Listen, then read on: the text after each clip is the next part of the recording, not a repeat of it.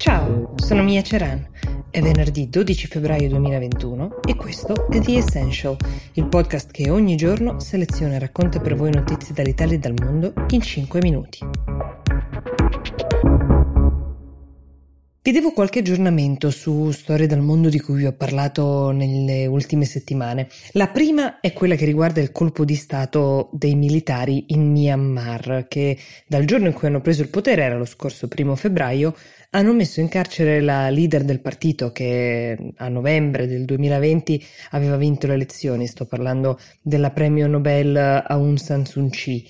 Ma le informazioni che abbiamo oggi ci danno un quadro più completo soprattutto di come si svolga e come si gestisca in pratica un colpo di Stato, almeno come lo stanno gestendo i militari. Intanto c'è da capire quali siano le reazioni internazionali. In questo caso specifico il presidente degli Stati Uniti, Joe Biden, ha preso una posizione molto netta, applicando delle sanzioni pesanti economiche a carico dei militari. Ora sarebbe tutto più efficace ovviamente se questa condanna concreta, se queste sanzioni le sposassero anche l'Europa, la Gran Bretagna e tutti i paesi che hanno grandi interessi economici in ballo con il Myanmar, isolandolo di fatto dal punto di vista economico. Un isolamento che da un lato minerebbe le forze dei militari prosciugandone le casse e che però inevitabilmente, questo va detto, si abbatte anche sulla popolazione.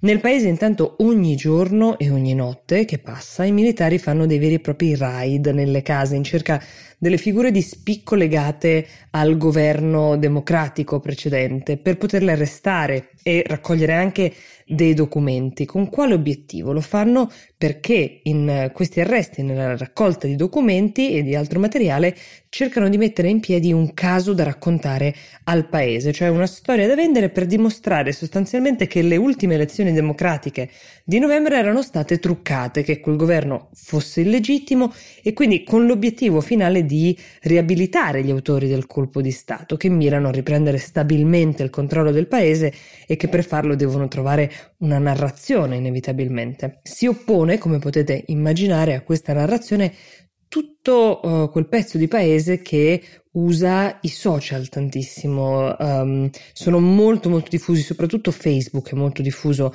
nel paese e infatti internet viene gestito un po' a singhiozzo dai militari che intanto per sicurezza hanno emanato un nuovo decreto con il quale vietano di postare e condividere materiale giudicato da loro, ovviamente, sovversivo.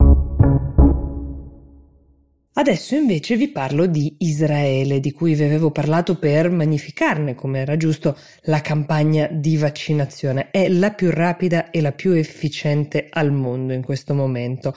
Va detto ovviamente che stiamo parlando di una popolazione di meno di 10 milioni di persone, il che ovviamente rende il tutto molto più facile. Ad ora però hanno vaccinato con la prima dose almeno del vaccino il 40% della popolazione. È un risultato veramente notevole.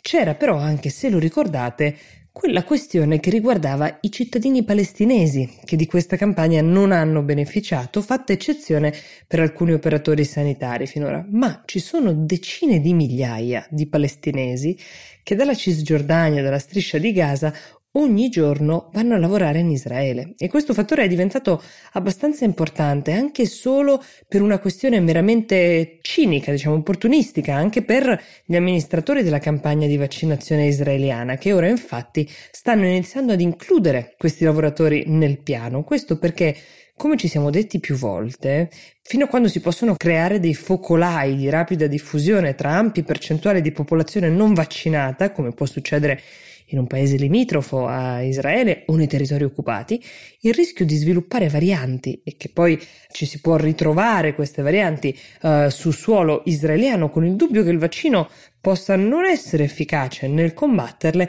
è un rischio troppo alto da correre se si è investito così tanto per la vaccinazione. Questo se ne volessimo fare solo una questione di opportunità, ma c'è anche chi solleva il tema della responsabilità di Israele di fornire vaccini ai palestinesi che vivono nei territori occupati. Tutti i palestinesi invece che non riceveranno il vaccino da Israele, stiamo parlando di circa 5 milioni di persone, si affideranno al governo palestinese che nel frattempo ha ordinato 4 milioni di vaccini russi, lo Sputnik V, eh, ne sono arrivati pochissimi in realtà, ma anche al COVAX Program, che è il piano dell'Organizzazione Mondiale della Sanità che si sta occupando di far arrivare i vaccini nei paesi più in difficoltà. The Essential per oggi si ferma qui. Vi ricordo che c'è una puntata anche il sabato, quindi ci sentiamo domani. Buona giornata.